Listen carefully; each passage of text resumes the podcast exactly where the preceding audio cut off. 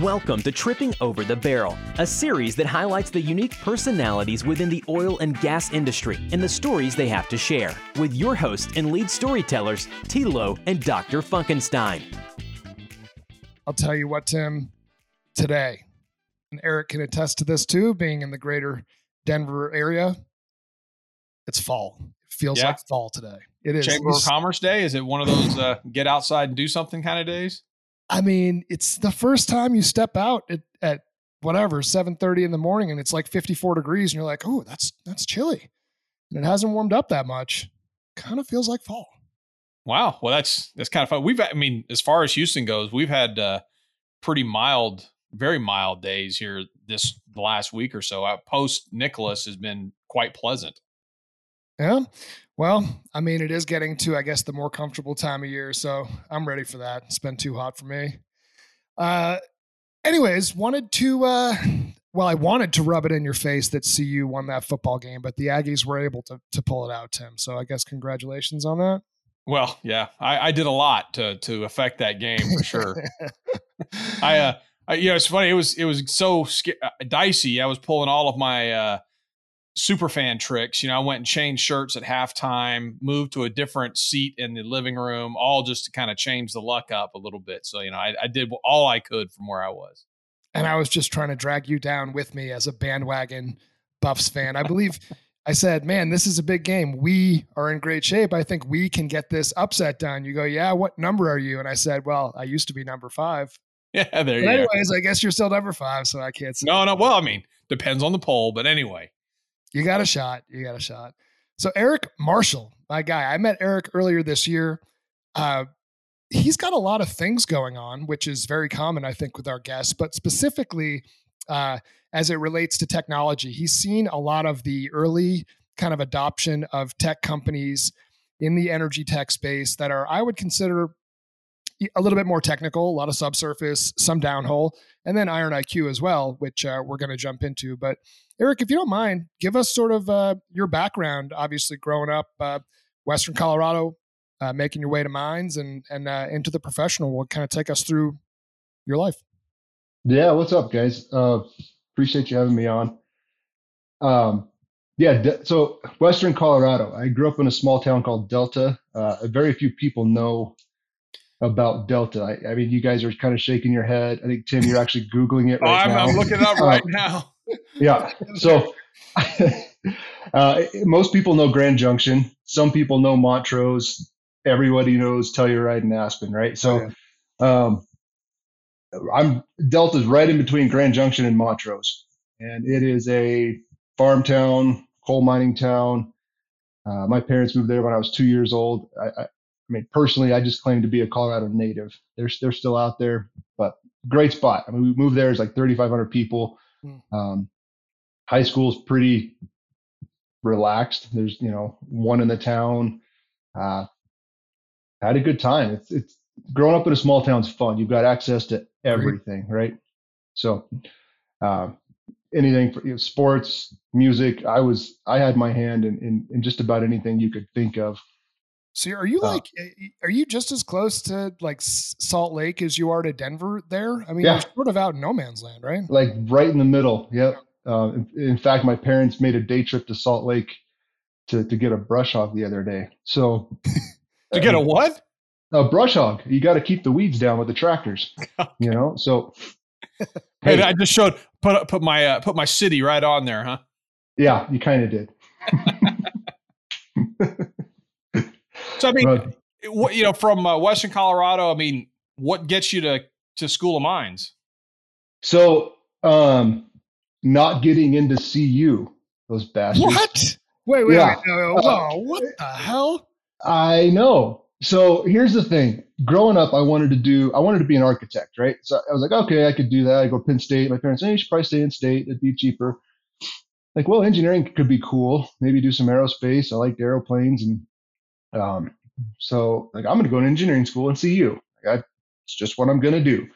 So I fill out my application. Um, I mean, let's just be honest, Jeremy. It's CSU is a safety school, so I, I, I applied there and um, and and I got into CSU and great. I'm waiting for my my letter back from CU, and uh, didn't get in. I didn't see that coming. Not to sound arrogant, but I didn't expect that. Yeah. So uh, my my dad, thankfully, and my mom both like, why don't you apply to School of Mines? It's an engineering school. If you want to do engineering, you might as well apply there. And I, to this day, I still don't know. But they, I don't know if they saw the forest of the trees or if they just made a big mistake. But I got into mines. So. I mean, mine like okay, so mines growing up to me in New England, right? There's so many good schools in the Northeast, right? It's very mm-hmm. saturated with the private universities. But then if you looked at the rankings and the tiers, Little Colorado School of Mines was always way up there in like the top couple tiers of school. And I was like, that's so, that doesn't make sense. Like mining, it just all seems so foreign. So to me, it's like, where did CU mess this up, man? Like, I, feel like people that go to mines generally do big things. Uh, I, my I'm question, I didn't realize that yeah. there was a, is there a big discrepancy between CU and School of Mines as far as to get in? I think uh, School of Mines is one of the harder schools to get well, into. That's kind country. of my expectation would be. Yeah, in the whole country. I, you know, I thought so. And if anybody from the Mines admission team has ever listened to this podcast, maybe they can explain where they went wrong. Or maybe, you know what? How about this? Maybe CU can explain CU screwed up. CU yeah. yeah, this doesn't add up, man. Uh, we have our quote on Western Colorado kids. I guess we'll just let this kid go to Mines. Uh, and you know, hey, it could have been that too. You know what? We uh, we needed some more people from outside the Denver metro area. We'll just let this poor country boy in and mm. see if he can hang. So I went from a, uh, a first semester 0.76 GPA. Well, yeah, yeah, they were really second guessing that decision. Yeah, I guarantee it. To uh, I, I finished on the dean's list. I mean, you know, it's an upward it's an upward battle, but I I finished on top. Yeah, I'm so. still going for that. I started so low, and now I'm still trying to get on the dean's list. But you know, we'll, have to give it some more time. So, so you get to mines, right? And and this is actually I, I, can relate to this, and this is part of the reason that I, I really enjoyed uh, when we met a couple months back. Is I'm a small town kid as well, country, and even if you take the hardest classes and all that, it's just a different level of education when you go to a private university like that. So I showed up in college and it was very humbling for me because it was mm-hmm. just extremely difficult. And I felt like, man, it's hard enough for me to adapt to the whole social, like everybody all together thing. And then it's also really hard academically. Um, so what were you able to do to, to kind of turn it around? I mean, when, when you're forced with the, the option of either getting it together or getting out, you, you, you kind of have to turn it around. Right. But eh, what, what it came down to is I just needed to learn how to study you know, I high school, middle school, it, that was just easy for me. I kind of cruise through and and really focus on on friends and relationships and activities and, and whatever you wanted to do. But I had to actually put school as a priority, and so doing that helped. Right, that that's um, wasn't an easy turnaround. It definitely wasn't a switch to be flipped, but something I learned to do over time, and I, I made it out. So. I'm gonna. I'll tell you uh, School of Mines. I've I've been to the campus a couple times. Uh, oddly enough, to meet with some professors. You know, in my professional career, I put it up there with Pepperdine, School of Mines, even CU for that matter, of places where I think I would be driven to distraction just because of where it is. Nothing more than just the scenery. I mean, Pepperdine, of course, is is legendary for you know sitting up there and watching whales go by and all that. But you know, School of Mines, I I don't know that I'd just be out up above the brewery the whole time, just you know, looking at things. I mean, I don't. How do you? How does that work? Yeah, it gets you from the mountains. Maybe you get used to it. I don't know.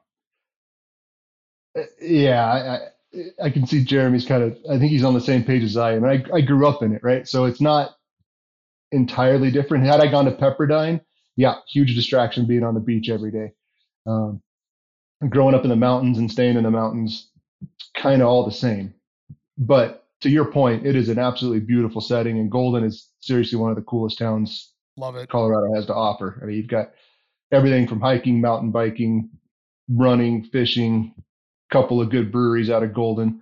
Red um, Rocks, 10 minutes away. Yep everything's 20 minutes away even CU thankfully on the weekends i spend a lot of time at CU on the yeah weekends. much much more of a social scene up there for sure i mean tim you, you remember where i used to live you came to my house oh, in, uh, oh man El, el, dorado springs and uh, sometimes you just forget. You're like, oh right, I could just go for a walk in the mountains right now. And instead you forget, oh, I'm all stressed out, man. People pay good money to live in places like that. Dude, all you had to do was sit mm-hmm. on your balcony and listen to the babbling brook down below. That that was I miss it. That, you ever been to Eldo, Eric? Oh yeah. Yeah. Yeah. Because yeah. it's like as the crow flies, it's very close to Golden and School of Mines, actually. Mm-hmm. Um, so so you finished mines and and then what? You got into oil and gas, or did you do something else first? No, I, I got into oil and gas. Um, funny enough, I my, my degree is mechanical engineering. Uh, I, I, wanted to go into automotive, uh, maybe even kind of stay around the medical field, design prostheses, something like that.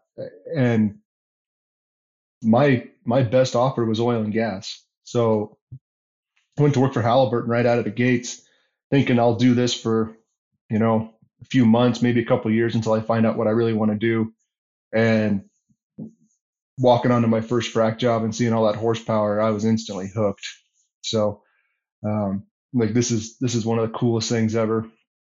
And I uh, I stayed with Halliburton for about five years. When you know, did some time up in Rock Springs. I, I lived down in in Houston, Tim, and um, I got out in just under three years with good behavior and got back up to Dim, up to Denver and haven't left since. So, uh, were you in the were you in the good. field as a field engineer the whole time, or yeah, when I was down in Houston, I was, I was running a, a, a, technology called their pinpoint stimulation, basically coil frac.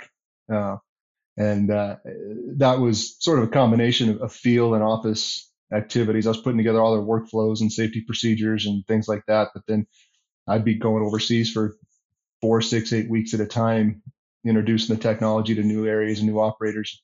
It was it was a really really fun job. I, I enjoyed that a lot. Where all did you get to go overseas? What's your kind of most exotic port of call?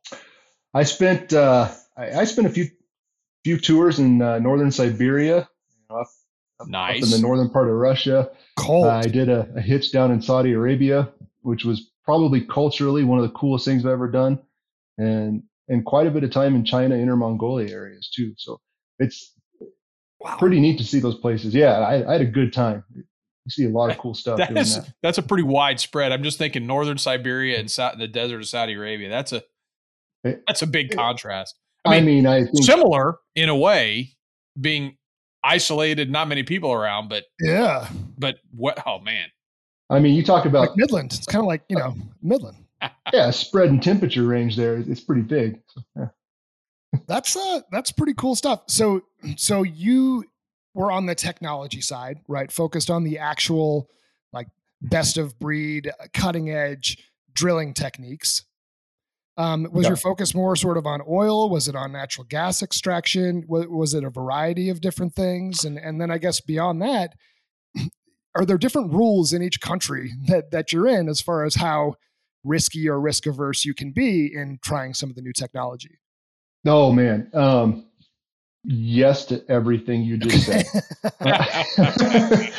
um, so, as far as oil, and natural gas goes, in the states at the time, it was all natural gas, right? Natural gas was still kind of the hot topic. We were just coming down off that $14 MCF range, and uh, that was still what everybody was chasing. But you go overseas, and they're still they're starting to chase oil, you know, going after some liquids. Um, I think the time in, in Russia was was very natural gas focused. Saudi Arabia was definitely very oil focused, and China was. Um, I think they had primarily oil, but they were they were willing to deal with the gas. You know, as far as adapting new technologies and different rules and things like that, it, there's a story that comes out of China that when when we went over to, to do these technologies, they, they'd call me and say, okay, hey, we're doing this new operational process for the first time. What do we need to do? So I was like, all right, here's what you got to do. You know, call, you know, company A, B, and C, tell them you want, you know, this for a wellhead. I need a minimum of two barriers. You need some some pipe rams. You need you know, something you can actually shut everything in. We need to be able to circulate while you're moving pipe and you know all this stuff. And great. So these guys, uh, they say that that's perfect. We'll get you everything you need. We show up and, and the wellhead is a high drill that hasn't been tested. That's it. Wow. Like, well, this isn't going to do much good. So, is this is this all we have? Yeah, well, these things won't even flow. So you're fine. one barrier is good for China. I prefer something different, but we'll roll with it. So finish the first frac, and we're tripping pipe with a live well. So um, thankfully, he says that this this well's not going to flow, right? So we start tripping pipe. pipe. What's tripping yep. pipe?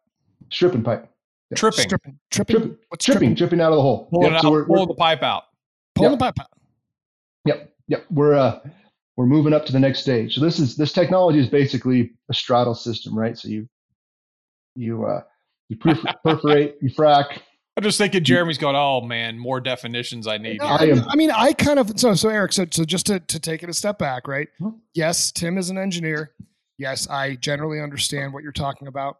We do have some listeners, believe it or not, that you know, family, friends of mine, people that are just interested in general that don't fully understand the the terminology, right? So no, I mean, Tim's just getting a kick out of like, okay, it's doing this and that.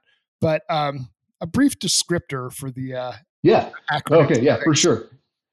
so, so what this technology was is, you know, usually if you're if you're if you're completing a vertical well at the time, right, you would go in and you pump a hydraulic frac job. You run it with wire line. You set a bridge plug over the job that you just completed. You perforate new new holes, new access to the rock. Pump another frac job and, and rinse, lather, repeat. Well, it's a time consuming process because in between stages you've got two or three hours. So what this did was allow you to do all of that with one trip in the hole, same string of pipe in nice. the hole, no no wire line, no you know you could pre-perforate everything, but you've got these packers or cups or whatever you want to call them that are isolating these perforations. Um, I'm doing a really good job talking with my hands for anybody that's actually not watching this, but it works. It works. okay. Okay. So so you're, you're isolating these perforations. You're able to pump down pipe and actually stimulate these things. And so when you're done, you just pull the pipe up the hole, restraddle the next set of perforations, and pump another job. And you don't have to spend two or three hours in between frac jobs. No waiting to do this. So it, it's a time saver in a, in a vertical well, and it was a pretty cool cutting edge technology. So after this first frac in, in China, we're in the middle of nowhere and kind of just enjoying the scenery and all these farms that are on the side of the cliffs that people cut out and waiting around enjoying the scenery. I look down and the well that's not supposed to be flowing is flowing.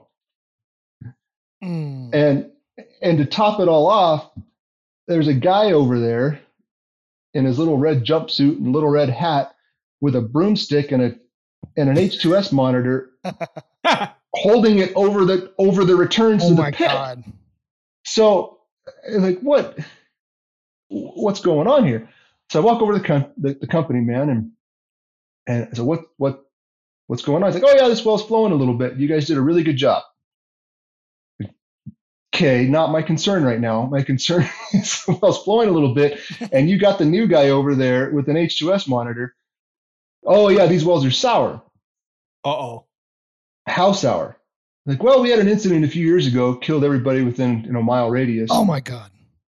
And I, I didn't know what to say at the time, and I, I I'm just kind of dumbfounded. Welcome to yeah. China. Crap. Okay, thanks, Tim. You said it. I didn't have to. Um, wow. So eh, I, I'm just, I really am just dumbfounded. Like, well, I would prefer that we shut the well in and figure something out, and you maybe get the well control that I requested from the get go, and we can, you know, regardless, we can't be flowing this well if it's sour. And eh, I will never to this day forget what this guy says. He looks at me dead in the eyes and says, Are you a Christian? And, yeah. and he says, Well, your God will take care of you. Oh, oh my God. and I said, Well, if you've got that much confidence in him, he'll teach you how to do the rest of this too. I grabbed my guys and we went off location and left. Called the country manager, flew out of China, done. We're out of here. Yep. Wow. It, That's and, a tripping over the barrel story, Tim. We didn't yeah, oh, expect him to you. just slip into that one. Oh, it, here's the here's the best part. He actually caught me at the hotel before I left with his minions, and I actually had to formally apologize for disrespecting an elder because I walked off location and didn't respect his authority. And uh, wow. like, well, I'm I'm sorry, but I'm still leaving. Sorry, not sorry. Anyways, yeah, exactly. don't kill yeah. people with sour gas. wow, minor that's, detail. That's good stuff. So, all right, so uh, you know my crack research again. Uh, for those who listen to the show frequently, it's it's all LinkedIn stuff. But like a lot of our guests that we have on lately, it seems like everybody's got their fingers in a number of different places. Some maybe side hustles or you know part-time gigs and things like that. And, and you're no you're no different, Eric. I, am looking at least three things that you're listed, and I'm sure you've over, got, probably got a couple things going on. But what what takes up the bulk of your time? So bulk of my time is is is working for a company called Geodynamics. I. I'm a I'm an engineering advisor for them.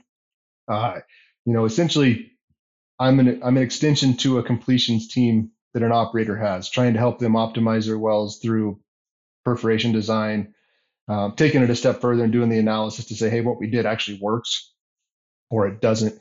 Um, sometimes that's a good way to do it. Sometimes it's not. I mean let's be honest. If you're if you're fine tuning perforations and hoping to see that result in, in production if you've got a really good setup you're not going to be outside the margin of a type curve anyway.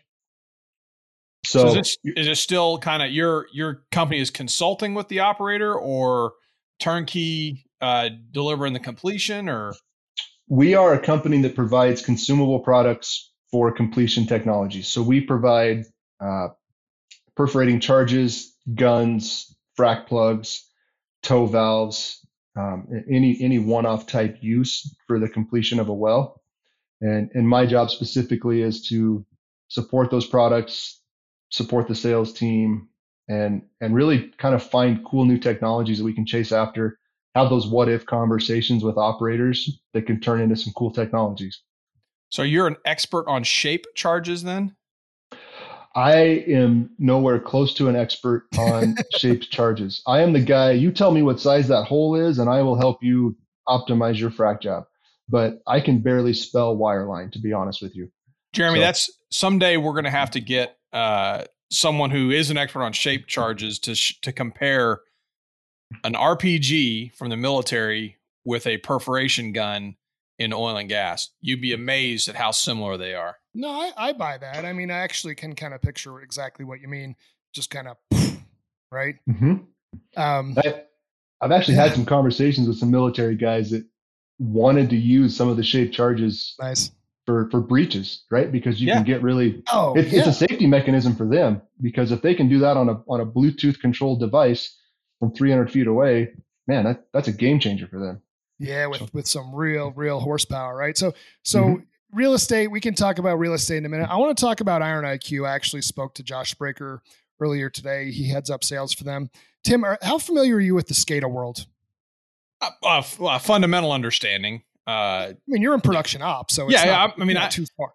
I get it. I'm not sure how how far deep you're going with the questions. I don't know. I don't want to go too far. Yeah, I mean just general familiar, familiarity, right? I mean it's it's a lot like a lot of other oil and gas technology where there's sort of the legacy vendors and maybe the technology is is not cloud based, maybe it's expensive, right? You've kind of put on that technical debt with the solution. And Iron IQ is sort of doing your traditional cloud based SCADA will make you leaner, will, will give you alerts, that sort of stuff so I believe that it's it's Mines guys, right? So I'm not sure what the connection is with you, Eric, but they seem to be gaining some some traction, um, kind of that traditional, you know, we'll rip and replace and, and put you on subscription and lower cost. So I'm curious, you know, were, were you an early user of those guys or are these Mines guys? Like, how did that relationship happen? Oh, randomly. Um, about about like the way I got into Mines, I still haven't really figured all that out yet. yeah, I mean it, it, that's how all of these work. Every every one of these winds up being random, right? Yeah. Um, I was at Energy I, Tech Night and met this guy drinking yeah. a beer, and then it, we're off. It kind of started that way. I I met uh, Matt Showalter, who's the chair of, of Iron IQ, at a symposium down in Oklahoma City, and and he was at the time pitching another product that eventually merged into what is now known as Iron IQ. And at the time, I was going through and asking these questions. Have you thought about X? Have you thought about Y? Have you thought about Z? Um, what could you do? You've got a really cool platform. You know, we went to dinner, had a couple beers. And the next day, would you be a board advisor for us? Like, I'd be happy nice. to. That, that sounds fun. So that kind of morphed into um, what is now known as Iron IQ. And, you know, they're an absolutely phenomenal SCADA company. And I, so I'm, I'm a board advisor for them. Um, but at the end of the day, I love this team that they have and I want to see them succeed. So yes, I am a little bit biased, but um, I, really truly believe they've got a game changer. You've got your, your legacy SCADA systems out there, which collect data, send alarms, send alerts. You know, some of these things trigger alarms to the point that all the alarms and the alerts are, go into junk mail because there's thousands of them a day. You can't you can't customize anything. So what Iron IQ has done is made everything customizable. They've integrated Node-RED. You can bring any kind of platform in and talk to any kind of different software with it. You can set your own alarms. You can set your own triggers. And they've really modernized the way SCADA is being used. And it's the perfect time for something like this to come out to the industry because let's just face it, we're kind of archaic in the way we do things. And there's a lot of people that sit there with their arms crossed saying, I'm not going to change because it's why change something that's not broken? Well, that's a terrible answer. Or or put my or put my job at risk. And and I do get that, right? Mm-hmm. Like I come across people like you know, it, at, like Josh was saying, he's like, yeah, I met with this company and I realized there was like four SCADA engineers in the room, and it's like over my dead body, you're getting this product in here because my value is associated with CygNet or one of the other, you know, Wonderware or something like that. Right. Regardless of whether or not it's a good company decision, people will look to preserve uh, themselves, right? But yep. um, just in general, right, the move toward cloud will increase adoption of cloud technologies because if the mandate comes from on high and there's cost savings, it will happen. We're archaic in that we're just sort of behind other industries, but I think you'd be surprised. I mean, there's a lot of other industries that are that are not too far off. With- yeah, but yeah, I, I'm gonna I'm gonna push back on it a little. I mean, I think there's a lot of innovation, certainly in headquarters in every oil and gas company. It's as we move out into the field, because let's face it, we don't have a factory floor. We mm-hmm. can't go put, you know, a sensor everywhere or one sensor to monitor everything else because it, and they're so far apart. I mean, we've got wells a couple miles apart and we've got to, you know, drive out there. We've got all these different sensors and one sensor for one well. And it, it's, it's, it becomes a logistics problem mm. and an expense problem. And that's why mean, you just take a value decision from a an oil and gas from an engineer. Say, all right, we're going to spend X amount of dollars to put a uh, rod pump monitor, a sucker rod pump monitor on every well. But know, we got twenty thousand wells. We can't go put it on every well, especially when the well's making seven or eight barrels a day. We're just simply not going to do it. So it's it's a lot mm-hmm. harder to sit there and adopt technology. Now that's the problem. I think mm-hmm the the solutions are there and they're coming down to a price point where I think it's going to make a lot of sense. And now yep. that ESG's going to be a big deal, I think those things are becoming a lot easier to make those decisions. And and you know, we want to reduce windshield time for everybody as well. So if we can use this technology to do that. And the point is the reason we're behind is because we're such a distributed tech uh, you know, uh, playing Work, field as opposed to yeah. you know, a, a mine where there's the mine. You know, mm-hmm. it's it's one location. It's a big location, but it's one location. Anyway, all right. Off soapbox. You, Eric, want to comments? Well, no. you want to build as repeatable of a process as you can for like assets. I don't think there's any challenge with that. But the point you just made that it ultimately comes down to is not all oil wells and need for optimization are the same, right? Depending right. on what investment needs to be made in a solution and what the lifetime value of that asset may be right? So yeah, we can't make blanket statements, but but I think as a whole, and Eric, you can comment on this part. The move to cloud is just accelerating cloud centric right. companies that you know growth. Yeah, it, it is, and there's there's always going to be companies that are just going to flat out say no. I, I'm not going to put any technology into anything. Sure. I'm going to run things the way that I've always run them. But there are a ton of companies out there that already use legacy SCADA systems and and those providers and i want to i'm not going to throw anybody under the bus that's not what i'm here to do but those those companies have just dug their heels in the sand and said this is what you get and if you don't like it go somewhere else and eventually they, they will and eventually they There's will exactly it, but the, the thing that sucks, oh, well, but you're tied into a five year contract. So it's going to cost you if you do want to go somewhere else. the private equity dilemma so, right here. Yeah. Right. Exactly. So, you know, what, what the Iron IQ guys have done is they've identified a need in the industry to be able to customize everything to, to get what you need, not what somebody else is going to give you, if that makes sense. I, I think we're at a, a, a turning point right now where the legacy systems are like, this is what we're providing you, and you're going to take it or, or you're not. And, and Iron IQ is a company I think is going to say, this is what we will do for you. If you want to do more, we can do that too. But you can scale it up, you can scale it down, you can do what you want. And I think one of the things that's very unique to them is they can actually, you can have a dashboard for the pumpers to know exactly which wells they need to go see that day to minimize their windshield time, right? And then you can have a dashboard for the CFO that tells him exactly what's been produced in the last 24 hours so he can update his model. So you can cater everything to whatever you need to see. So I mean, this, it's completely is, customizable. Yeah. This is what I love too about these conversations in oil and gas is like you could argue that Tim's company does the same thing. You mm-hmm. could say I represent companies that build Power BI and do the same thing. It's a natural extension once you have SCADA and the data to then start integrating other data with it and and making it happen. The key is do you trust the data and is it actually usable? And that's when you can start to say, yeah, we're getting operational efficiency from these types of solutions. But it's it's a very nice company, and I think you know, sure, surely what happens is they'll have competition that pops up. Like eventually, the the the legacy companies will disappear somewhat because they just can't get away with the model, and they sort of mm-hmm. die out. And then copycats start to emerge and undercut the the new kind of like head honcho and price, right? When I think the other thing, the barrier to entry.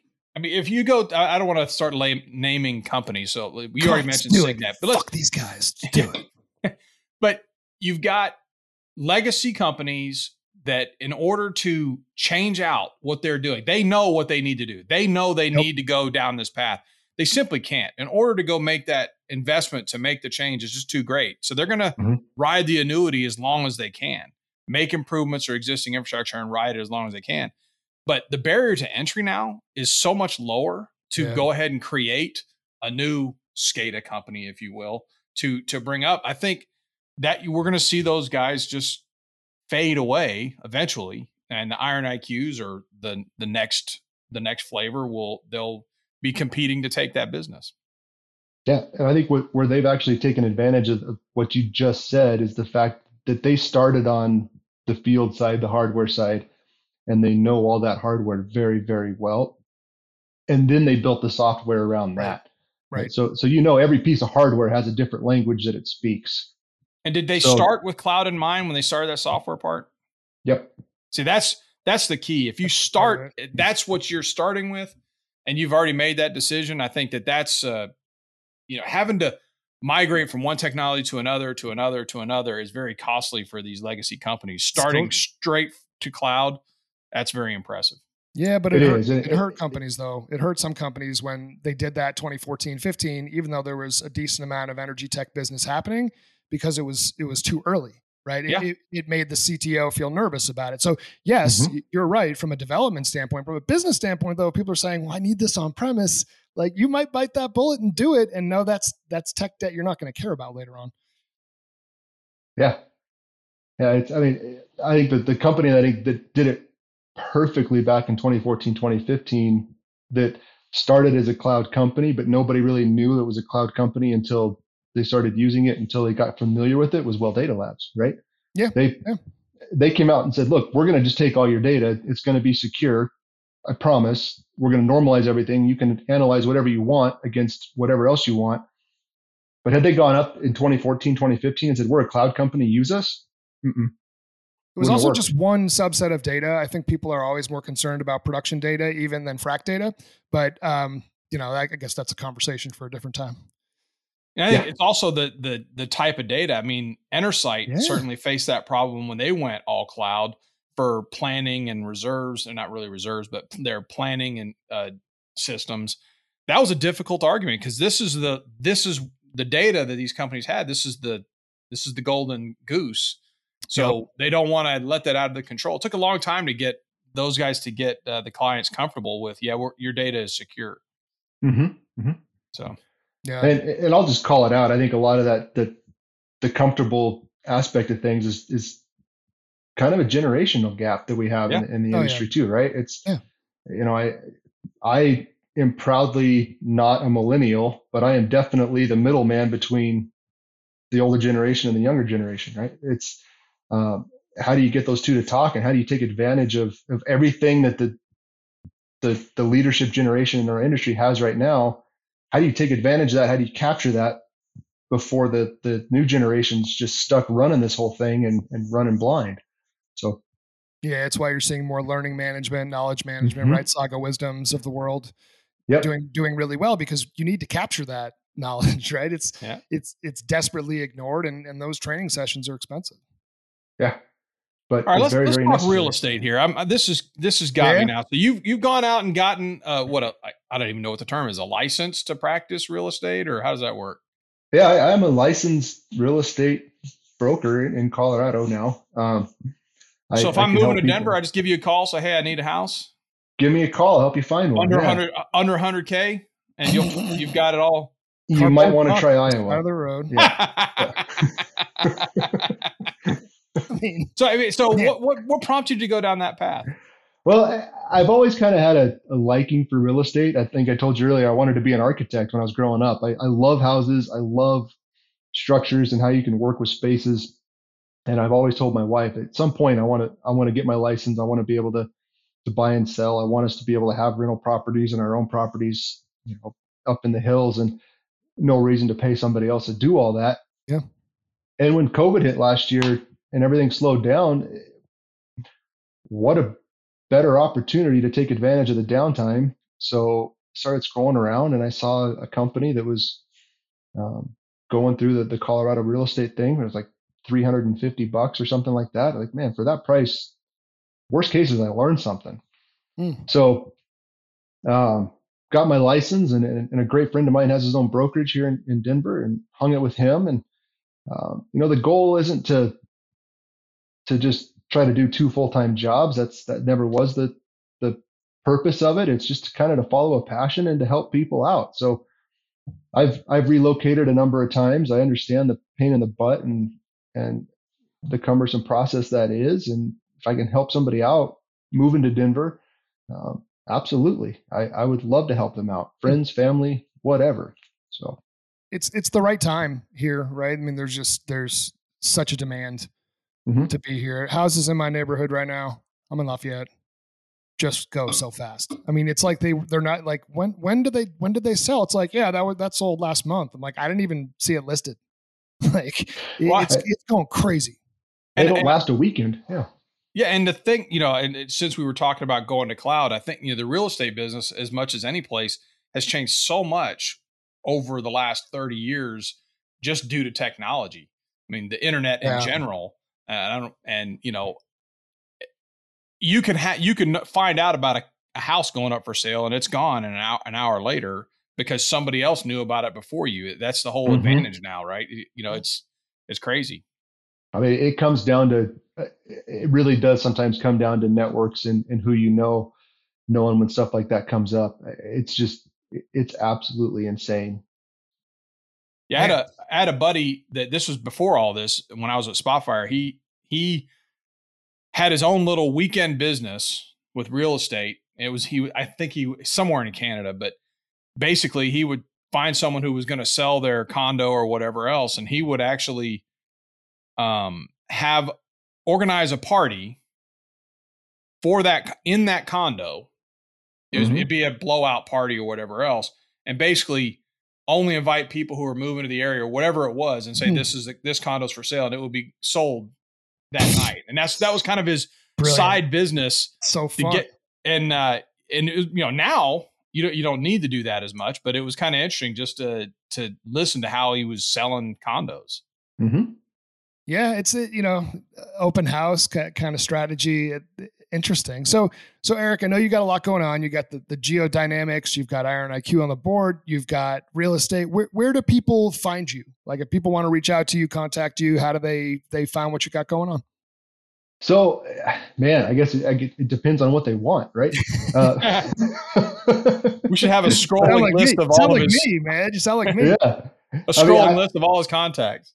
yeah. I- I'm on LinkedIn and and I'm I check it regularly. So if you want to, you know, go find me on LinkedIn and send me a message, you can do that.